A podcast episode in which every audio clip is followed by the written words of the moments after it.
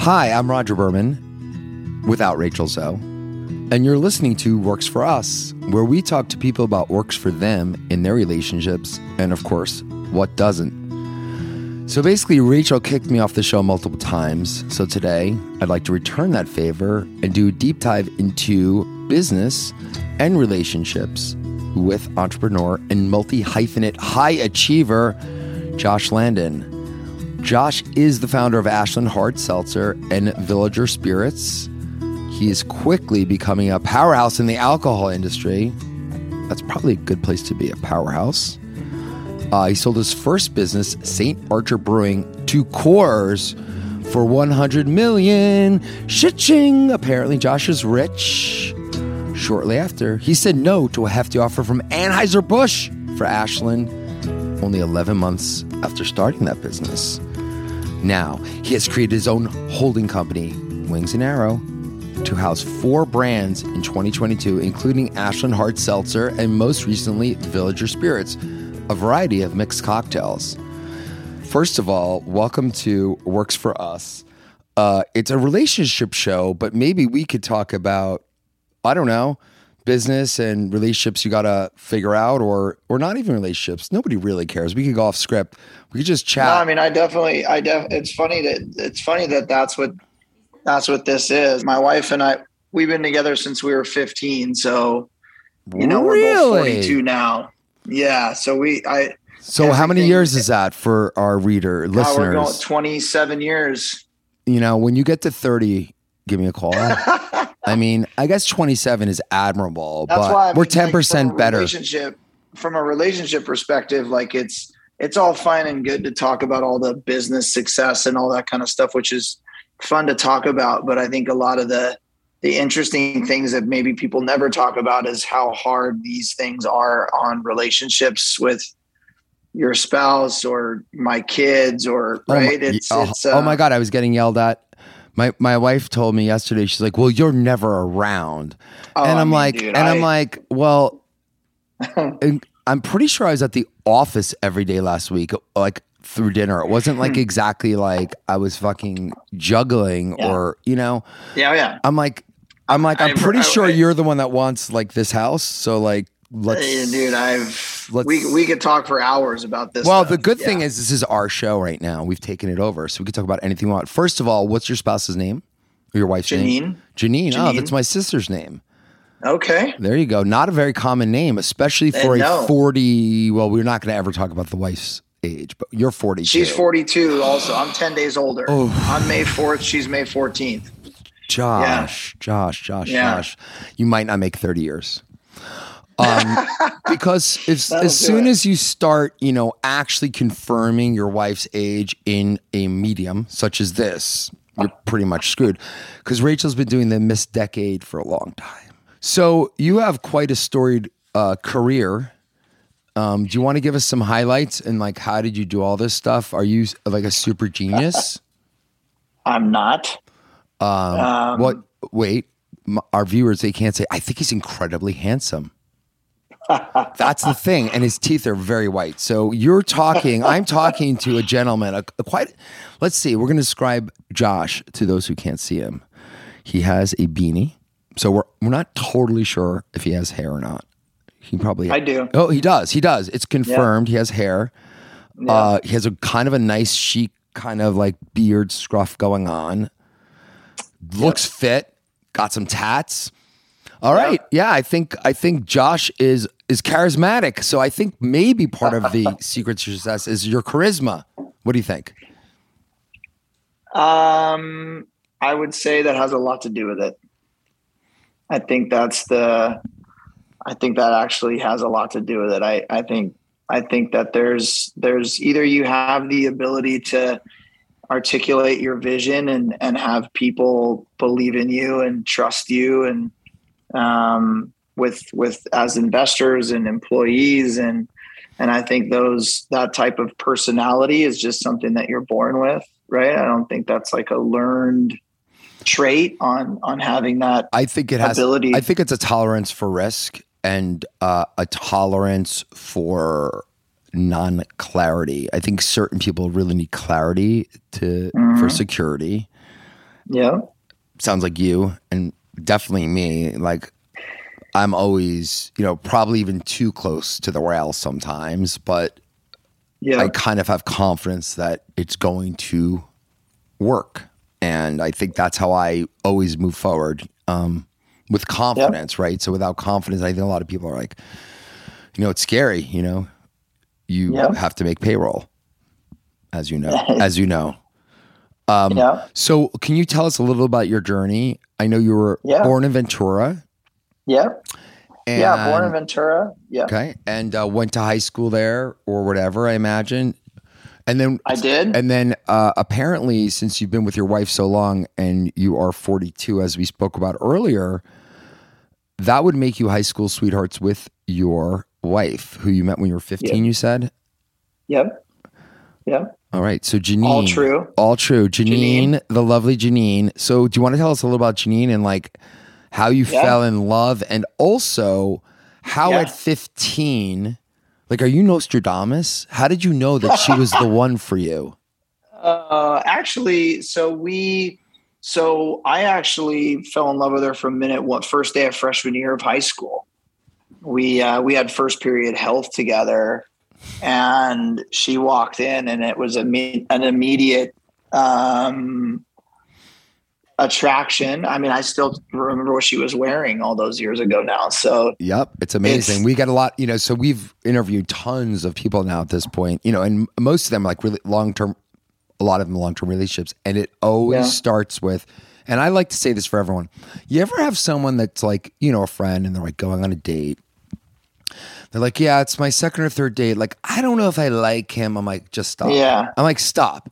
It either fucking hits you, and you Yeah. like want to be with her, or Yeah. it doesn't. It's Or like you can't, or right? not. Or it's like it like hurts that you're not, you know. So it's like, come on, you'll feel it, right? Yeah, we kind of, I I knew I knew right away. For her, not so much.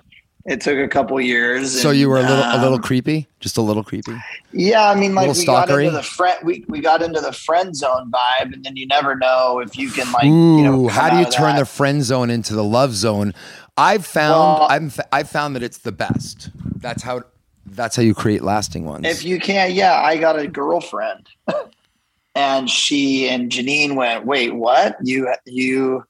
I thought you were like in love with me," and I said, "Well, I mean, I was, and you weren't." Available. Yeah, you want to. Yeah. So I, I mean, so anyways, yeah, it worked out, and we kind of had a we had a great high school. She was a cheerleader, and I played water polo, and um, That's where the broad you know, shoulders come from. Yeah. You know, once you play water polo, you just have. Doesn't that it. change your body? I swear to God, I'm those still- water polo. I'm still a swimmer and still still surf, and so yeah, I mean the, the shoulders are are not shrinking anytime it's soon. amazing. but I think you know we we had a great high school, and then when I when I left, I I fell in love with surfing in high school, and um, ultimately fell in love with surf films. And and before St. Archer, before I had the idea for St. Archer, I was a filmmaker for twelve years, and um, making documentaries and and directing music videos, and um, I was doing it you know like i was a working filmmaker and supporting us and um, i don't know i don't know what's harder is you know being you know creating these beverage businesses or like being a working filmmaker is fucking hard man Well, you know, You I know, think that the gig economy, you know, uh, personally, I once, I once, uh, you know, I once did a couple of real estate deals, and it's it's a similar thing. It's like you doing this whole project, and then Yeah. you got to go to your next one, and I think that I think it's I look at it as like either it's sort of like it's transactional or it's like brand building. So I think yeah you were building your brand as a filmmaker through a series of transactions, but when you decided to build a company, you could there was no there's nothing you know don't forget you're trying to create images of other people's visions during your film but ultimately Mhm. you know the compilation of that becomes you like as a what you're known for Mhm. but with Mhm. with with the business and my guess is some of the reason why it was so successful is because in any business today you have to be able to tell a really good narrative and you obviously knew how to tell really good narratives and make them interesting Yep. and so you use that to business so but i think Yep. like for me personally I used to be an investment banker, and you can make a lot of dough being an investment banker, but it's Sure. transactional. Like at the end of the day, you're like, I did seven deals and I made this much in fees, Right. and it's like it's a little soul sucking, you know. I guess, Yep. but of course, if you you know create a firm and you know, like of course, you could be an entrepreneur within banking and and, and whatever. But I think for me, even when I was when I could, I always said I could do the corporate thing. Like I have the um, capacity to do it, but I just don't have like the desire to do it. Like to mm-hmm. to not just do my own thing and just have my own mm-hmm. destiny, like good, bad, or indifferent. Mm-hmm. I always like to say, answer. Rich and I were like, we answer ourselves and God, but I don't even know if God exists. But you know what I'm saying? It's like that's the thing. You know, it's like, but you know, it's scary, but it's it's exhilarating at the same time. For sure. So you were a filmmaker, and what did Janine do? J- Janine like holding the camera? Like, how does this work? Do you guys work together? Because my wife and We I don't. did not work Yeah, together until 15 years ago. So our first half of our life, we didn't work together, and now we do. Yeah, we don't. you don't. Yeah, we don't. No, she works now. She works at Ashland, um, doing a you know a bunch of different things. But yeah, no, we've never, you know, throughout my career, we've never worked together. So, um, which I think has been good. I mean, it's definitely been, it's definitely been a challenge. And I think if we were working together, especially when I moved, when we moved down here from Ventura to do St. Archer, I think it would have been that probably would have been the end of us, to be honest. Yeah. So you Yeah. you found that it worked. You know, it's funny when we were both when Rachel and I were. I mean, I was a banker, I was working my ass off, and she was just starting her styling career. She was working her ass off. And I mm-hmm. think when you're young without kids, it's it's it's great. But I do think for Rachel and I, like I kind of like the fact that we do work together now that we have kids mm-hmm. because it's sort mm-hmm. of like you just roll. You know, we just like roll together as a tribe, more or less. Like business trip could be. It doesn't really matter. So Right. I kind of like that. You know, and also, so like we're so busy. It's just like I don't know what else I'm going to talk. Not talk about, but it's like it's just. I, I, I don't want to come home and be like, okay, this is what happened at work today, honey, because it would be like eleven hours long. You know, Right. we'd never get through it. So it's just kind of cool that she's there for it. Cause like I, it takes a certain, like what she deals with, what I did, it's like a certain like weirdness that mm-hmm. like there's a certain trust. There's a certain like, I don't know how to explain it, but we navigate a lot of things. So it's good that we're partners in that way, I think. But Yep. Um, so you were a, uh somewhat accomplished filmmaker, we'll call it, and even if you weren't, we're going with it. Um, very Mm-hmm. I was. accomplished, very accomplished. Uh, Oh my There god, go. an award-winning filmmaker. We have an award-winning Mm-hmm. film. Ugh, I can't speak today. Must have been the tequila. I went to a tequila launch last night. Believe it or not, not a launch, a launch go. of the extra añejo. Yeah. Mm-hmm. Very nice. Great product. But anyway, so you're in the liquor business or you decided so you were doing films and then Yep. what gave you the idea that you wanted to uh do you like love beer? I don't. It was like a wi- was it Um, like a widget to you and is this all made up? The passion? It's all a narrative, isn't it? Mm. Yeah, Yeah, no, it kind of like, is.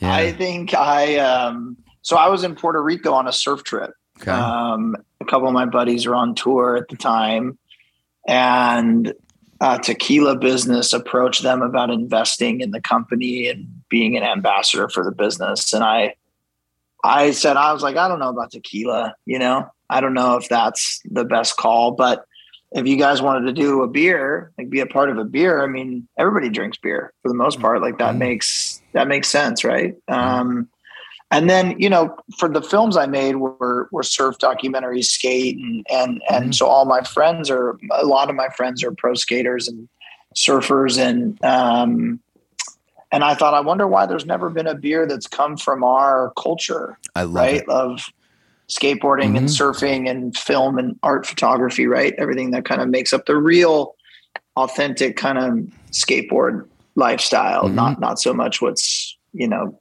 portrayed In the mountain in the in the Mountain Dew commercials. yeah that's all fucking garbage right so i think the i i was like you know why not why not a beer it's like the one thing all of us drink and i knew i could bring everybody together and i think my passion was really Um, I mean, it's fun to drink with my friends and and family, but really, I think my passion was in building brands, not so much Yep. anything else. Yep. And I just kind of picked craft beer. You know, we were drinking craft beer at the time. Like none of us were like diehard fans. It was just what we were drinking. Did you have right? Did you have partners with you? Like a couple of these buddies, were they part of this situation, or Yeah, I mean, they were like how did it work? So because Yeah, I do I'll want to you. understand the business, like how it happened, how it came to, to be. yeah. So Or did you have um, business training, like, or did you just No. figuring it out on the fly? And how was yeah, that? I mean, I didn't go to college. I was a horrible student. Didn't go to college. Um, just started becoming a filmmaker. By the way, this this company that we invested in, who which is probably one of the most amazing, most valuable companies being created, dropped out of high school. yeah, Fucking I mean, smartest so kid I know.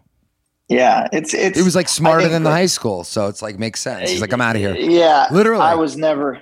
I was a horrible, horrible student. But um, yeah, for me, uh, Paul Rodriguez, who's a pro skater from Los Angeles, and Mikey Taylor, who's a pro skater from LA, they they were at the time. You know, Paul was the face of Nike, and and Mikey was the face of DC, and you know they they put money into the business before I did a capital raise, which I I didn't know what a capital raise was, Mhm. but kind of like you know, I- when I had the idea, I went home and told Janine that we were moving to San Diego and I'm going to do St. Archer. By the way, that's so manly of you. You just got home and you said, "Yo, babe, yeah, first yeah, is my dinner on the table. Oh, Second, oh, we're moving Then to San Diego, and you got nothing to say about it."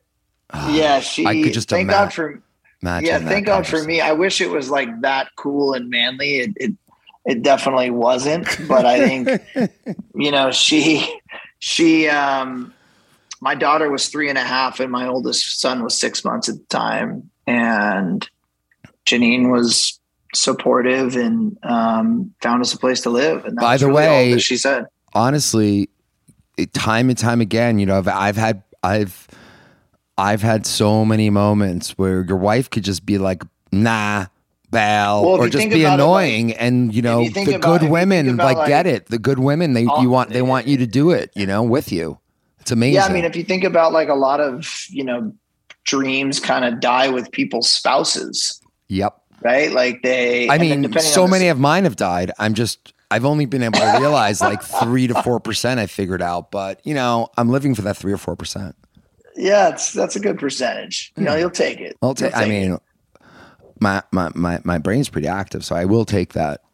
Once but she I think you know, for me, it was uh, um, that was a big deal. You know, I think a lot of women or men in that situation, whoever whoever's kind of the one doing the the entrepreneurship in the family or even wanting to start a business not you're not an entrepreneur you just want to start a business right there's a big difference Yep. And I also do you Um, feel like is I find there's always two different people. Whenever I talk to like a new business idea or whatever, Mhm.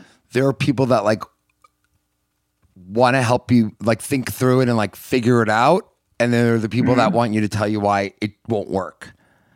And everybody, and you know what it is? It's so funny. I feel like probably, I I imagine that people are telling you, like, oh, that's crazy, or you don't know anything about business or whatever, right? The usual of shit. Of course yeah And Yeah. what's funny is what I found, which is like it's 80% of it is like you started it. You know what I mean? It's like Mhm. actually I incorporated the business. So now I'm doing it and I'm Yeah. kind of smart and resourceful. And like from this day forward, I'm going to kind of figure it out. And yeah you'd be surprised at how many people just either don't have the confidence like they'll be like like even i have this business now and like i have some partners and it's funny because you know i'm i'm you know i'm kind of great i've been there like fucking payroll you know the whole thing fund you know gritty shit. And they're like oh my god another company in our space. I'm like oh amazing. I'm like let me ask you a question how many pizza chains are there? Domino's. But I'm like, this is good. You know, like the more the better. Like, you know, it's just like you got to look at mm-hmm. everything as like it's validation, not a risk or not a reason to mm-hmm. not do it. Anyway, it's just funny how people think about certain things. And, yep I, and sometimes, and it, it's probably in your case, a lot of people that I know that actually are pretty smart and, you know, I guess knowledgeable in like finance, they don't want to do it because if you really look at it, it's fucking risky. And, and maybe in your case, you're like, I don't know, I'll do it. And like sometimes, like too mm-hmm. much, like we always say, analysis paralysis, you know? Mm-hmm. And so you probably are like, I could do this and just did it. And that's what made it work, probably, as opposed to thinking all the reasons you couldn't do it. Yeah, I mean, I think if you think like that, you're probably an employee, not so much a business owner or an entrepreneur, right? Yeah. But it, I think that's where a lot of people go wrong is they I think people want to say they're an entrepreneur because it's like a sexy thing to say that the the media has created this like you know perception of what that is when really and um you know most people are not which is fine i think the best thing that people can do is like just look in the mirror and be honest like are you really that person that wants to start seven different businesses are you the person that wants to start one business or are you better off working for somebody? And there's you know people just i think they get attracted to certain things that maybe they're not. And and then that's and i didn't even i didn't start out with this and say i'm an entrepreneur.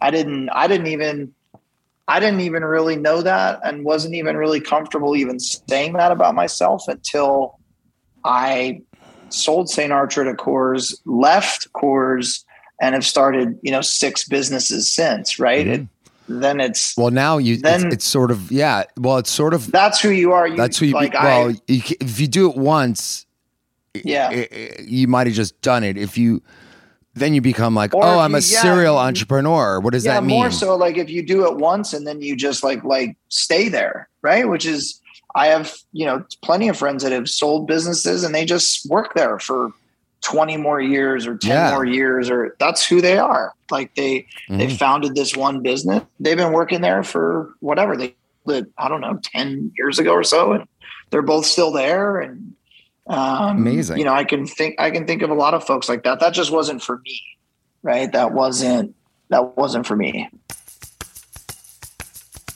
These days, it can be hard to find and hire the right candidates for your small business. That's why LinkedIn Jobs made it easier to find the people you want to talk to faster and for free. I can say from experience that it is such a good feeling when you interview someone who really feels like they're a good fit for your team. And on the other side of the coin, it's the worst feeling ever when you know that the interview you're having is just not going anywhere. LinkedIn Jobs will help you find so many good candidates that you'll have a hard time choosing between them. And let me tell you, that's a good problem to have. Create a free job post in minutes on LinkedIn Jobs to reach your network and beyond to the world's largest professional network of over 770 million people. That's a lot of people. Focus on candidates with just the right skills and experience and use screening questions to get your role in front of only the most qualified. Then use the simple tools on LinkedIn Jobs to quickly filter and prioritize who you'd like to interview and hire. It's why small businesses rate LinkedIn Jobs number one in delivering quality hires versus leading competitors. LinkedIn Jobs helps you find the candidates you want to talk to faster. Simple as that.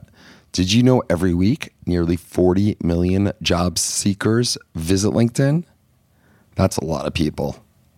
Post your job for free at linkedin.com slash Zoe. That's Z-O-E. That's linkedin.com slash Zoe to post your job for free. Terms and conditions do apply.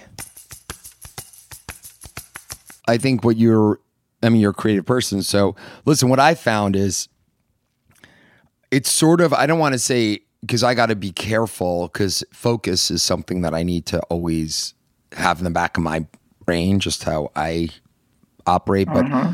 yeah, I mean, for me, and I think it has to do with the fact that this is how like I used to be a banker, right? So what is a banker? A banker is is literally you're running like three potential deals, four, Yeah. you know, two deals that are close to closing, four that are in the middle of God knows where. You know what I mean? And you're just always yeah like so I th- I think I was maybe taught to think horizontally, and I find people think horizontally or vertically.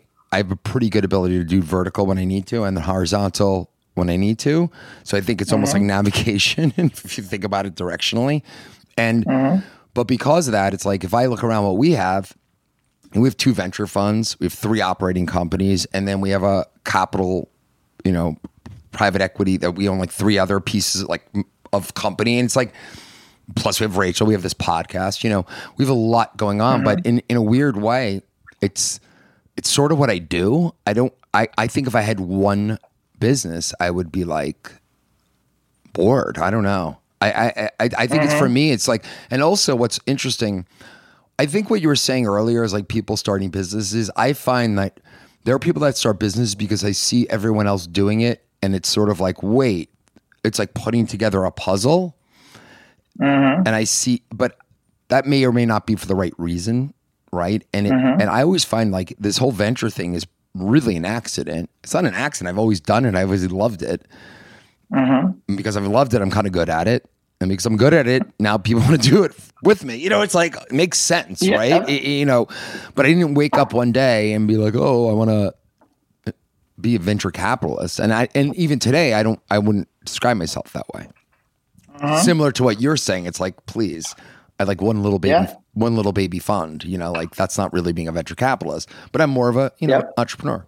Whatever. Yeah, I think it's I think it's it's it's always good when you can figure out what you are, you know? So and then it makes it that it makes it that much easier to kind of get some clarity on what you want to do with your time, you know? Yeah. So so you sold the business and then you from there you know you I guess made some dough, mazel tov, and then like you're like, okay, now that I've done it before, I could do this again, or I want to do it again, or I need to prove to somebody, or what? Do you need money? Like, what's the, what's the motivation? Yeah, probably just the challenge of doing it again, you know, and I think uh wanting to compete and disrupt is the is really the motivator. I think continuing to do that and is really what keeps me doing it, building brands and and um kind of just yeah, just disrupting is probably the biggest thing. Like I enjoy the you know the kind of like when there's bigger brands in the market and you know can you start from scratch and and give them a run you know and do you have that ability to to do that i think challenging myself with that is What- always i don't know When you when you uh, first when you first were raising money, like so how did that go? Were people like like so your buddy Yeah. your buddies put in money because they like loved you, right? Or whatever. And, Yep. and they were like cool and they were like making money on the tour and they're like, I'll put in whatever. Were they putting like fifty grand each or something? Like yep pretty pretty close yep yeah. So you're like, so that's literally your seed, friends and family round, more or less, right? Yep. So you can like yep create a logo, Yeah, I mean- figure it out, right? All that shit. And then and then Yep. what happened? Because you can't create a business that way. What what happened next? Right. Yeah, we so we raised three million dollars, um, which I didn't I didn't know what a capital raise was when when I went out to raise money for St. Archer. I just kind of learned along the way, and and like I said, I think you know I wasn't from beer, right? I didn't I didn't know. yeah, it's a hard it's a hard deal. Like, oh, we're raising Yeah. money. I'm a surfer dude. Didn't go to college. Like, it's not an easy deal to get. Like, I don't know if I would have have written a check, right? So, who did write the check, and what did they see? Or is it just Yeah, a, I mean, thi- a bunch of different people? bunch of different people. Yeah, lots of different investors. I think like I think people probably, you know, it is strange to invest in a in a beer company when the guy who's sitting in front of you isn't a brewer, doesn't know anybody in the beer business, doesn't know anything about the beer business, right? Like No, it's, it sounds a little insane. yeah it's it's it's a tall order but i think when people see like you know this guy so let me get this straight this guy just moved his wife and two young kids to a city they don't know and he has to build this brewery and i just believe in what he's saying and i i like the way that it looks and Did, I- did you actually I- build a brewery to brew beer?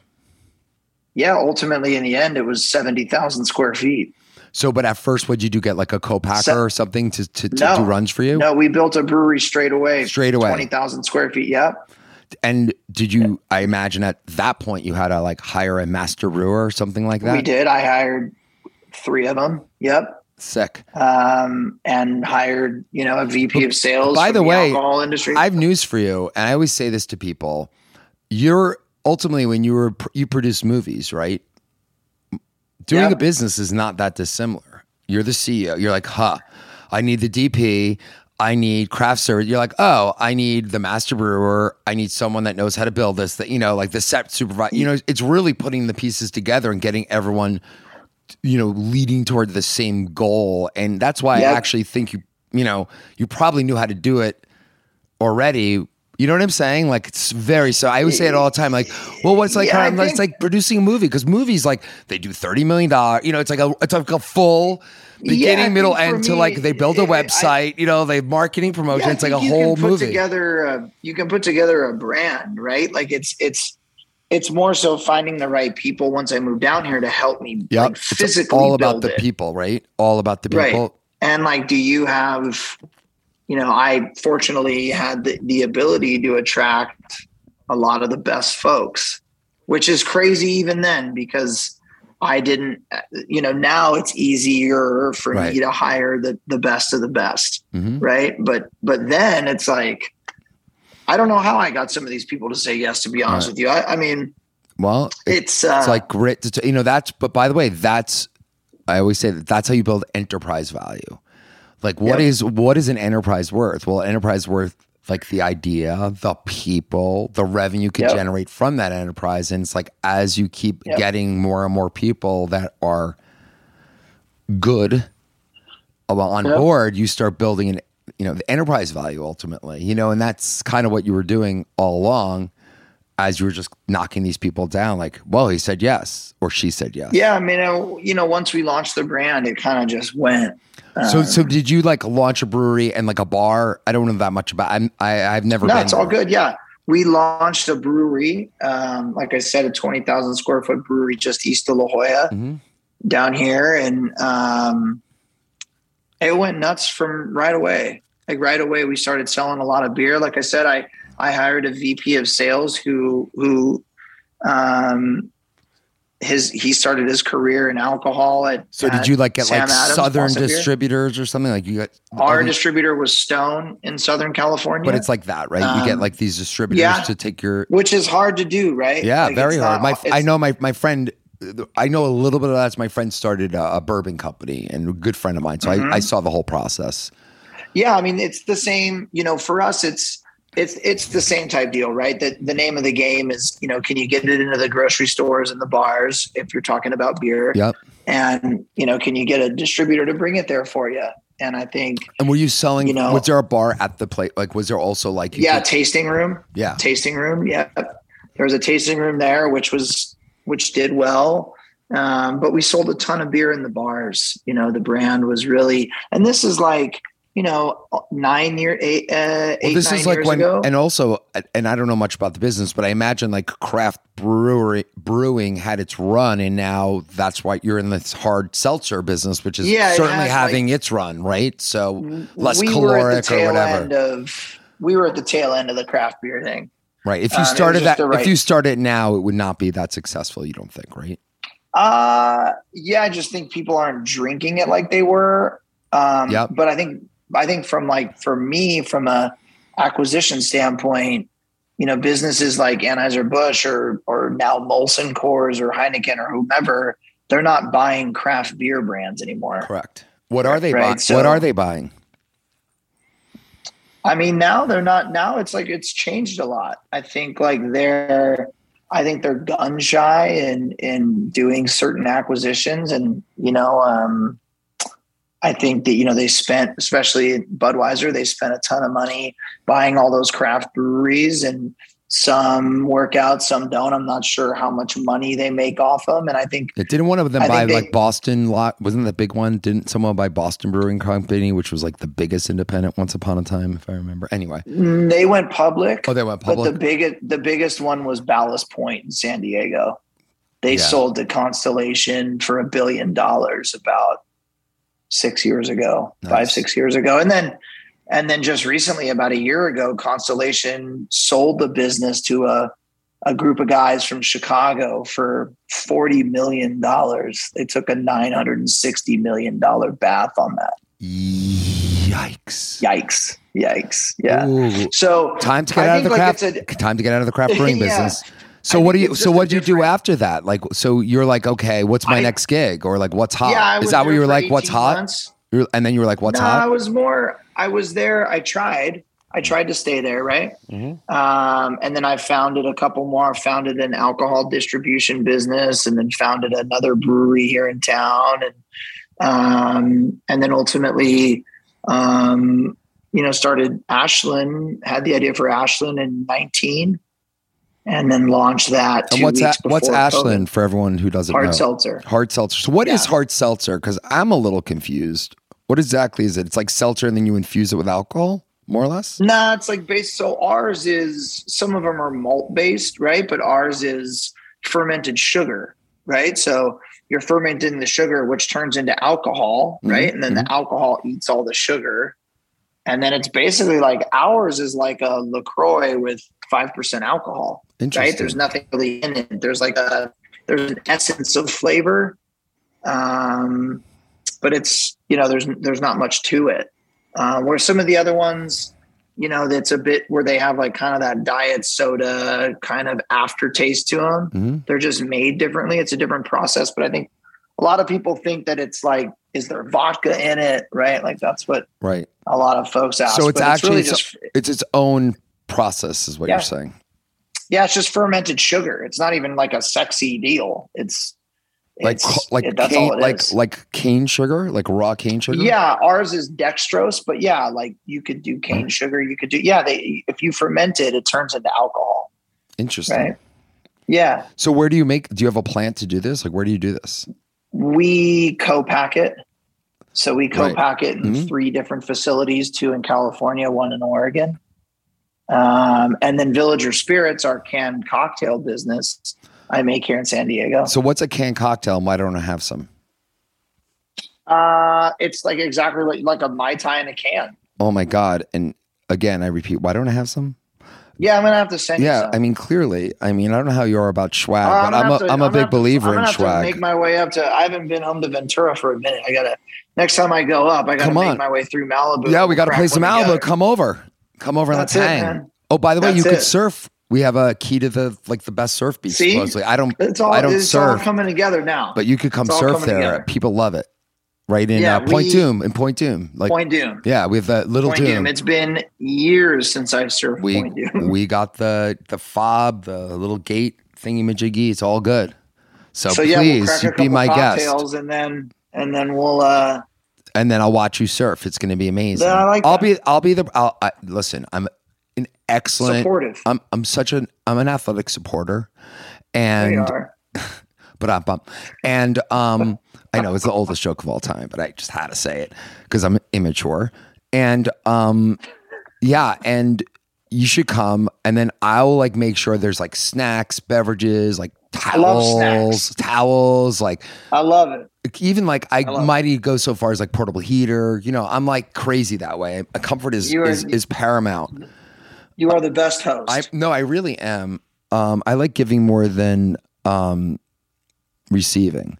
So there's a rumor, maybe it's not a rumor, you just said it. So this company you've built, first of all, like what how do you um, measure success in this business? I, I it's like cases sold, right? Is sort of like a, a, a- number I hear a lot. Is that what you're thinking? Like, like how do you value me. your company? No. Okay, so tell us what you, Yeah. Yes. Yes. In terms of like monetary value, yeah. cases sold. That's how you. That that would yeah. That's how you'd say you know you you're doing you know X amount of cases. You're doing twenty million bucks in business, and then it's just a, a multiplier on that, right? Nothing nothing revolutionary. Mhm. Where with beer, it was barrels, Right. Right. Gotcha. and then a multiplier on that. Also, not not rocket science. So, Uh, so but for me, for me, not so much. Like, I think the the definition of success for me is just winning until the competition knows whether they admit it or not that you beat them. nice.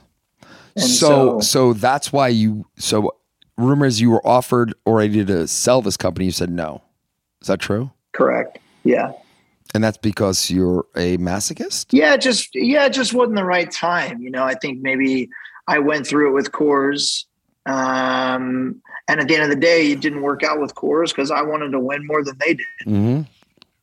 And they didn't go as fast as I like to go. And they it just wasn't the same. Yeah, right. They, never, all the things that they said when we right, it was just like I, I, said, I, mean, it's shocking actually. We sold our business, the Zoe Report, you know, media business that Rachel and I started to this company, Bustle Digital Group, and the Zoe Report. The, what is? What the, is that? The Zoe Report. Uh, it was that was it like, like your digital, wife did that. So we did a show, and a lot of people knew about it, and then I'm like.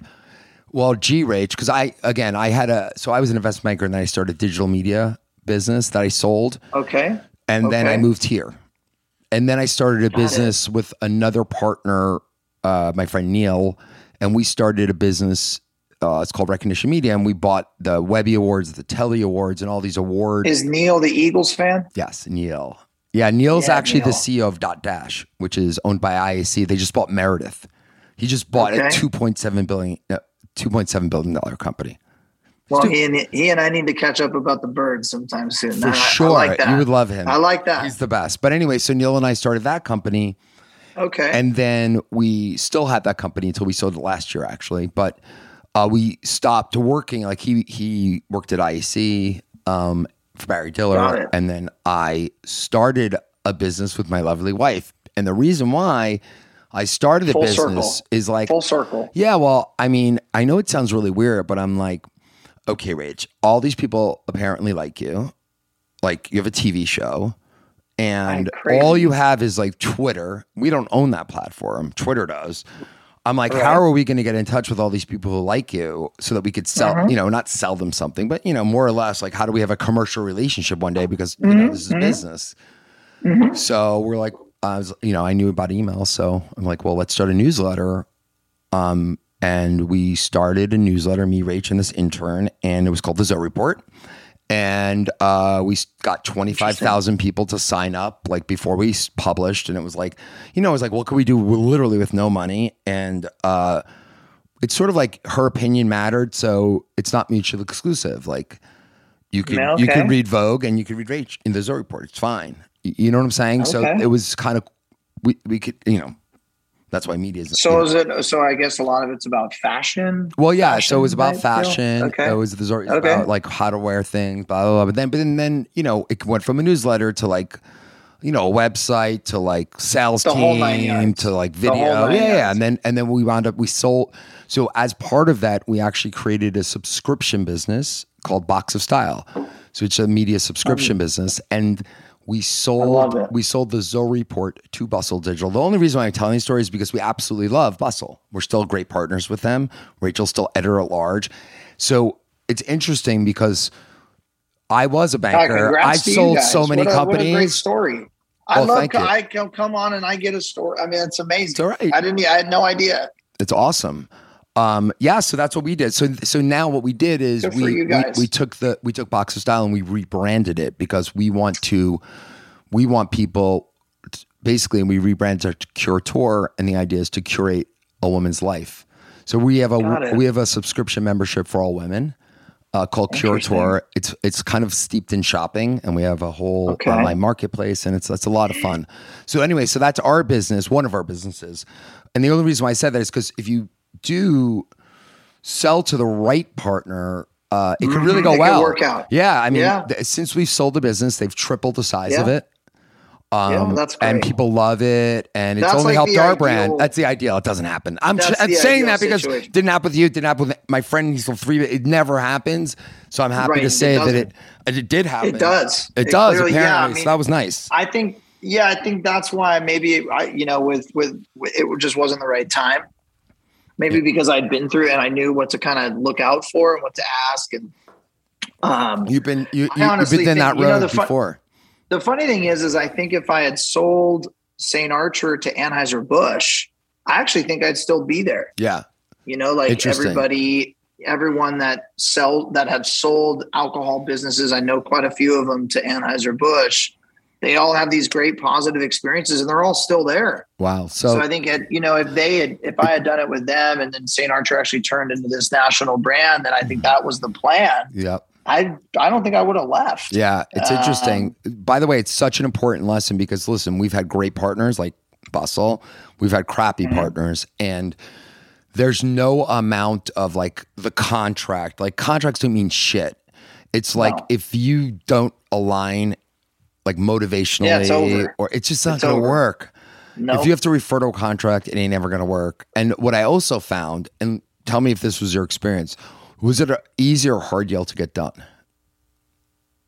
St. Archer was easy. Okay, interesting. Yeah. Because typically, I easy. find that deals are very hard to get done. There's a reason because it shouldn't get Yeah, done. Yeah, St. Archer was easy. Budweiser, that was that was a long process. And you know, like it's true, time kills all deals, right? Yeah, time you- kills deals. It just like that's just it's so true. People get but deal fatigue. You know, they They do-. Yep. And then you start thinking. You start You know, thinking you're too like, much. well, maybe because most deals you're don't like, work you know- out, you know. So you kind of Yeah. want to get that like it's almost like dating. You want to get like that moment where it's like, wow, we could be together forever. Let's get married, you know, and that's when you need to and hit then it. that's when you need to just like jump into the deep end. Yep, I'm saying you You know, gotta but hit when it. you have time to think, hey, maybe this is a bad idea. Mhm. Maybe this isn't the best idea. That's where the time kills all. Right, deals, maybe we shouldn't s wire a hundred million dollars to this person. Right. They're, they they start smartening up. But I think, like you know, I think in the end, um, you know, I think Anheuser Busch would have been they it, it- they would have been great. It just wasn't the right time. Could I ask Right? you a question? the right time. So now I'm going to ask you now that I know you well. Let's ask. I want to ask more personal. So we get it. Yeah, ask You- away. We get it. You're a surfer that made good, and you're obviously really smart, but you didn't like school. But like that's because school wasn't really using the right part of your brain, right? Right. So it makes total sense. Could we talk about a few things? So you moved to San Diego. You obviously didn't have a lot of dough at that point, right? I imagine you were like scrappy, right? You're starting a business. You moved your family, two young kids, fucking expensive. Yeah. And then your wife is supportive. You have this amazing success. How has it changed you? Like, are you different? Are you fancier? Like, what's like, you know what I'm trying to say? Do like your friends that I like do. aren't as successful? Are they kind of like, oh, he's a sellout? Like, tell me about that. And do you have uh, any like guilt or like feelings of weirdness? That's what I want to know. Let's see. First, has I it changed I'm- you? First, has it changed you? No. Um, maybe you know what? It's maybe made me a little bit more reserved. Um, or maybe some folks, you know, when they have something like that happen, you have some money and you you probably get some more attention, Mhm. right? And then I think a lot of people go out and like they they, they the, the attention becomes kind of addicting and Yep. they want to go find it, whether it's like whatever it is, right? For me, I went the other way where I was more comfortable just at home with Janine and the kids. Mhm. Um, I, you know, I, I'm an outgoing, warm person just in general, Mhm. but I like, I only really have a small group of friends and that's, that's kind of that. I think like, um, did we buy a nice house? Yes. Yeah, that was my nice next cars? question. Yep. Did you did you Yep. were you like, okay, time to upgrade the manse? Yeah. Yeah. Nice. Yeah. We had never owned a home before. Right. Um, so we bought a house and um, we I love cars and um, you know we so we we have a very nice life. Right. You know what I mean? It's not it's that's you know it, the story where like yeah we still drive the same truck and we still Right. not. I don't. Right. You know. By the way, nice I vacations. yeah, it's like like we don't. You know. right. like- it's like why um, bother? like that's sort of yeah no i i i just like but i think me and the person am still like both of us are still like the people that grew up in ventura with like that you know like middle class Yep. some lower class but lower to middle class life Mm-hmm. right like that's what we grew up around and i think you know it's it you know the the two years of doing st archer were probably the two hardest two years of our marriage Mhm. you know janine you know like that's Money stress You know, is hard would- for marriages. I don't know about you, but like yeah, money it wasn't stress even money. worst. It was more like like what you time. said. Like, it's like time. Where are you? I'm tr- Like, raising these are you? kids Like, alone. you know, like yeah, I moved down here. Like yeah. fuck I don't know anybody. Yeah. you Yeah. know, yeah, like that's the thing. That's It's hard. Like you know, I think that's the that's all the shit that people don't talk about, right? It- most of these things, people like they want to talk about the success and then they want to talk about like how much fucking money I've raised Right. through the years and like and then and then they want to know how did they do it.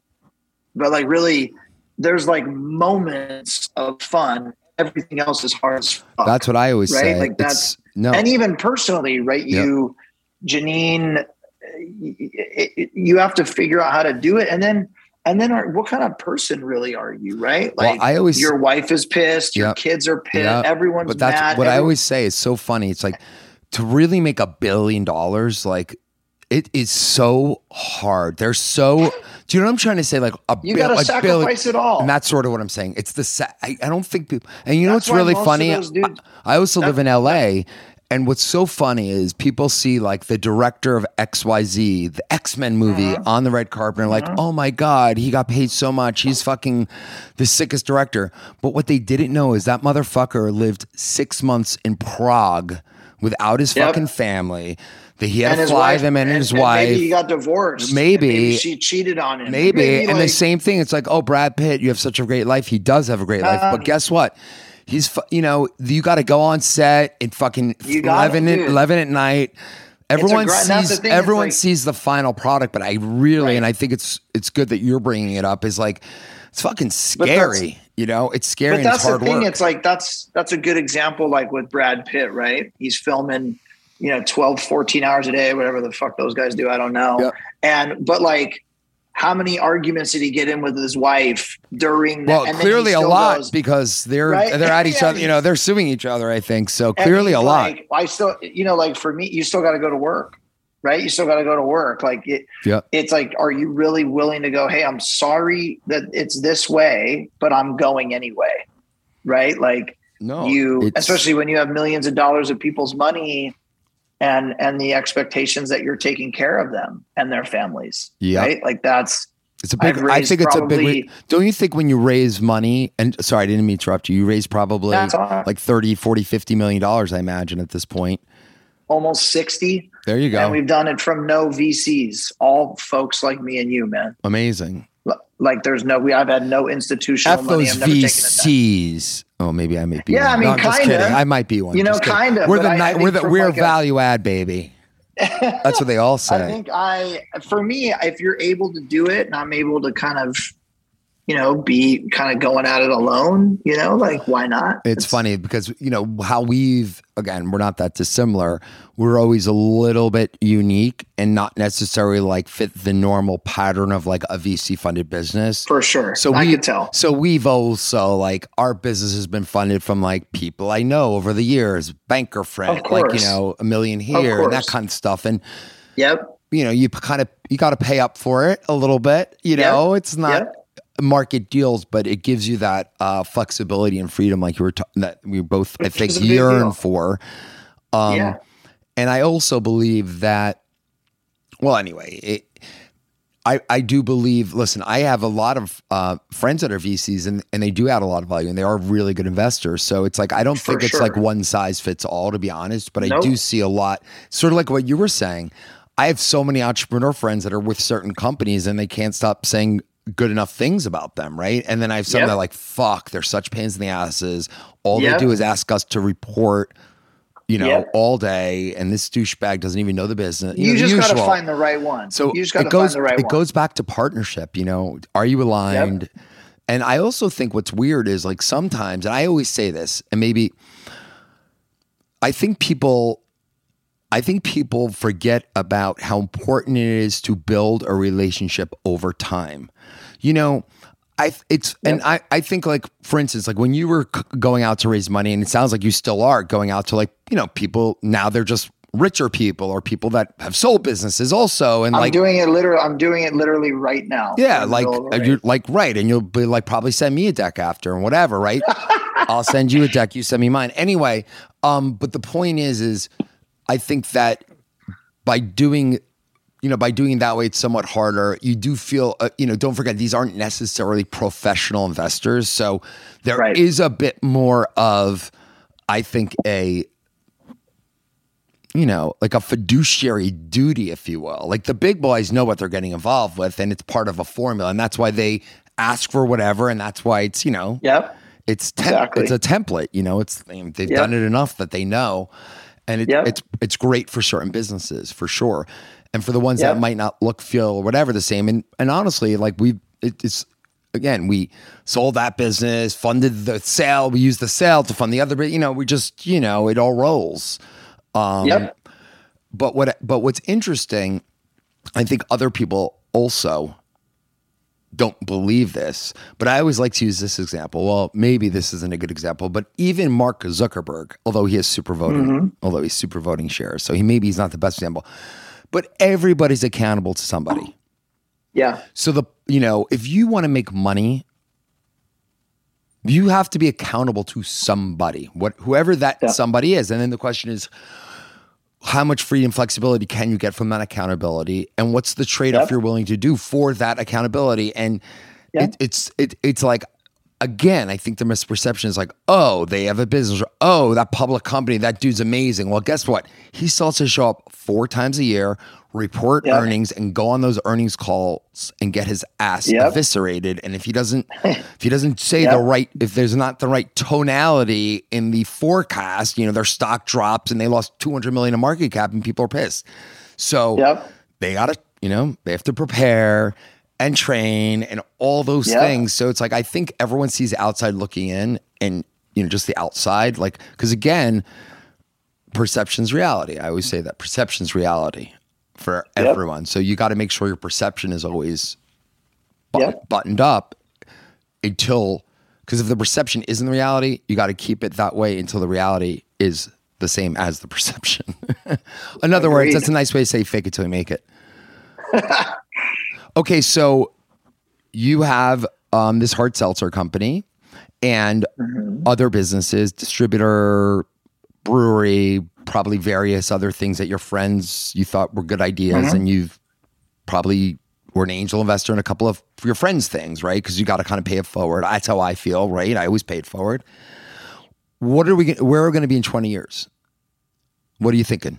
Twenty years. You'll be sixty-two, by the way. Just to remind you, your kids are going to be in college and they're going to hate you.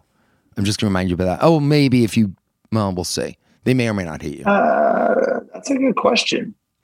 Um, I don't think I'll be doing this. What do you like? Okay, so let me ask you another question. Where do you like? Do you have like life, like, um, do you look at like three to five years of your life and be like, I'm going to be kind of here? No, no, you don't. Mm-mm. No, I.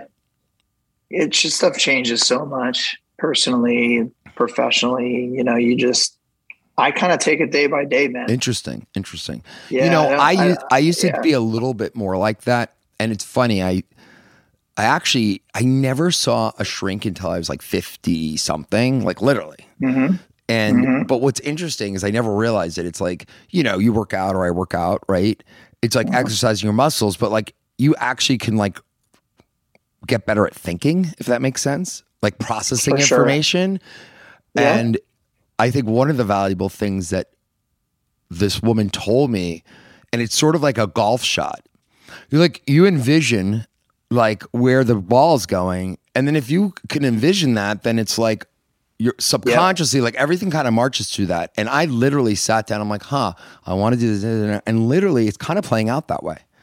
So yeah. I, I for for what it's worth, at least for I me, it's super. Yeah. It's interesting to be like, you know, not like first quarter I'm going to do this, second quarter I'm going to do this, but more like, yeah. hey, I want to spend more time doing this, less of this. Therefore, this asset has to, you know, that's sort of, and it's weird. I've been like transitioning my whole life. Yeah, I guess way. that, you know, I'm not really sure like what what I would want to do more of or less of. Um, you know, I'm super. I'm I'm really involved with the kids and Janine. Like, I'm not gone a lot. Right anymore, right? Like I'm I'm pretty dialed in and enjoying what I'm doing now. Um, I I don't I wouldn't say I really enjoyed St. Archer. Right. And like I didn't really. It was so fast. It was two and a half years.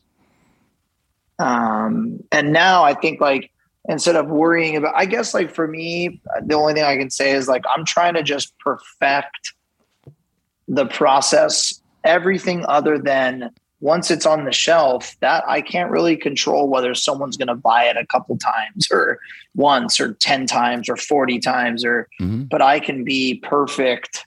I can have a perfect process leading up to that. Mhm. My operations and finance and sales and marketing could all be perfect. And then whether and then whether people buy it on the shelf or not, I fucking let that go, man. Yep. I don't I don't I can't control that. Well, I can't it I can goes get under- pretty goddamn close actually to like actually Spurring forcing demand. that first time buy. Yeah, spraying the demand. that I can I can do that. but Uh, consistent. but I By the way, you know what I can't always say? after that. By the way, it because every business comes down to product, and I always like to say, if you're if even though Chanel is the best, you know, sickest brand, Chanel, if the jacket doesn't fit, you're still not going to buy it. So it doesn't even Nope. matter, even with that goddamn brand. So, you know, I think what I think two real good takeaways about what you said is you could you control everything that's controllable, but you Yep. can't solve everything. So you can't drive yourself crazy about what's not controllable. So I think that's why I don't have that like 20 years or five years or because I have no fucking idea and I can't control. I, I you know I can say the stuff I like doing. Mhm. You know, and maybe like, For do me- I think yeah. I'll retire? No, I'll, there, I'll no, never you're not going to retire. You're not going to retire. You know, but for me, it was more about. I mean, just basically less operations and less like data sure. and, and and more like strategy and more like capital allocation, if you will. I Like think that's I'm sort of where I'm going in- towards. Sounds like you still want to like run a business for reals. and, and yeah, like I, I mean, I still make all. I from Saint Archer, and now I've made every film that we've ever put put out for the brands, right? Like the little stories we tell, and all the films I make, all of them still, and um, you know, I love that, you know, and I think as these companies get bigger, maybe I would be. We done? Oh, you're hot. Um, I was like, we're done. That's it. It's a wrap. Um, I think I think for for I could see myself doing as the companies get bigger, doing more of the marketing, kind of like staying staying in the brand lane, and bless you having that, and then you know, but you never know. I could also see myself owning a coffee shop here in Cardiff, and I I love it. can do that too. Yeah, Yeah. Rach, Rach and I always wanted to have a bed and breakfast until we realized it would have to be a bed and breakfast, and we'd have to like Yeah, and it sounds it sounds like restaurant. I would No. have I- zero no, I clothing. no. None of that. I don't have any. Well, I, I we've been no, we, we've been there, done that. We're Yeah, still involved. I- We're still I- involved. I have no interest in any of that kind of stuff. So All right, my friend Josh, I believe that it is time for us to say goodbye because I, you know, you know how expensive this digital tape is. no, I don't know. Well, it's got to be at least I don't know. We have like a thousand hours of recording. It costs like three fifty, three dollars and fifty cents. So we're, we're we're you know this is a low budget operation, so we got to Well, I'm save gonna have our. to. I'll pay you back when I come up for that drink. I can't wait. surf, man. Seriously, let's uh get whatever. Yep. Have my people call your people, but haha. Yeah. But no, seriously, I'd love to meet you, surf or watch you surf, and uh, it'll be fun. Seriously, I'm sure we have a Sounds lot to talk about. We do. All right, my brother, be well. All right, man. Take care. Thank you. Thank you, and thank you everyone for listening to Works for Us. Well, I really enjoyed, first of all, having my own goddamn studio without my annoying wife, Mrs. O, telling me to stop talking. I like talking and I like when the microphone is mine. And there you have it. So Josh was super impressive. And I think what it shows, you know, it shows me, I, I meet people like that all the time. And, you know, a lot of people, the traditional path of like school and they might just e- either not, um, they might not excel at that or their parents might not think that that's you know an important thing to to have them think is important. But at the end of the day i i believe that ultimately like smart ambitious people will find their way to doing it what it is that they want to do as long as they're willing to take that risk. And i think josh is a prime example of that. He was a surfer graduated high school ventura county and now he has sold a business and has six other businesses raised $60 million and he's 42 So I think that's success. And I think that that is, you know, sort of what America's all about the American dream. And another thing that he said that was interesting is he said that, well, it's sexy to be an entrepreneur. It's funny. I don't really find that so much. Maybe today more and more. But what's really interesting and um, about how like social uh, fabric really uh, changes things. But like in Europe, especially you know England, being an entrepreneur is not really that cool. You know, because they have much more of a you know social order of like who your parents were, what school you went to, and, and the like. So it's only now becoming more acceptable to be an entrepreneur. And as you'll see, the the capital markets are really like the venture capital community is really getting much much bigger there now, but it's you know like a decade behind. So I don't know if that's interesting or boring, but whatever. Again, it's my mic, damn it. So if you liked what you heard so far, please make sure you're subscribed on Apple Podcasts and give us a rating and review. And please keep listening. Also, check us out on our Instagram at at works.for.us. That's at works.for.us. And of course, tell us your story. There is a Works for Us phone line. You can call and leave us a message with your, with your very own relationship story. We're also planning to share our favorites on the podcast. Well, that's fun. Kind of. You can also ask us for relationship advice, although clearly we know nothing about relationships other than our own experience. We are not doctors, we just play one on our podcast. So if you want to share a story, ask us a question, please give us a call 657 549 2251. Again, that's 657 549 2251. And you could also find all of our contact info again on our Instagram at works.for.us. Well, I'm glad that wasn't repetitive. We wish you a marvelous week, day, and all that good jazz. Much love from Works for Us.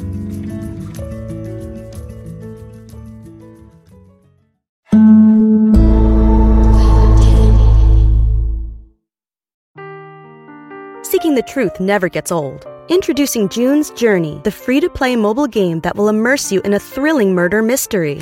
Join June Parker as she uncovers hidden objects and clues to solve her sister's death in a beautifully illustrated world set in the roaring 20s. With new chapters added every week, the excitement never ends.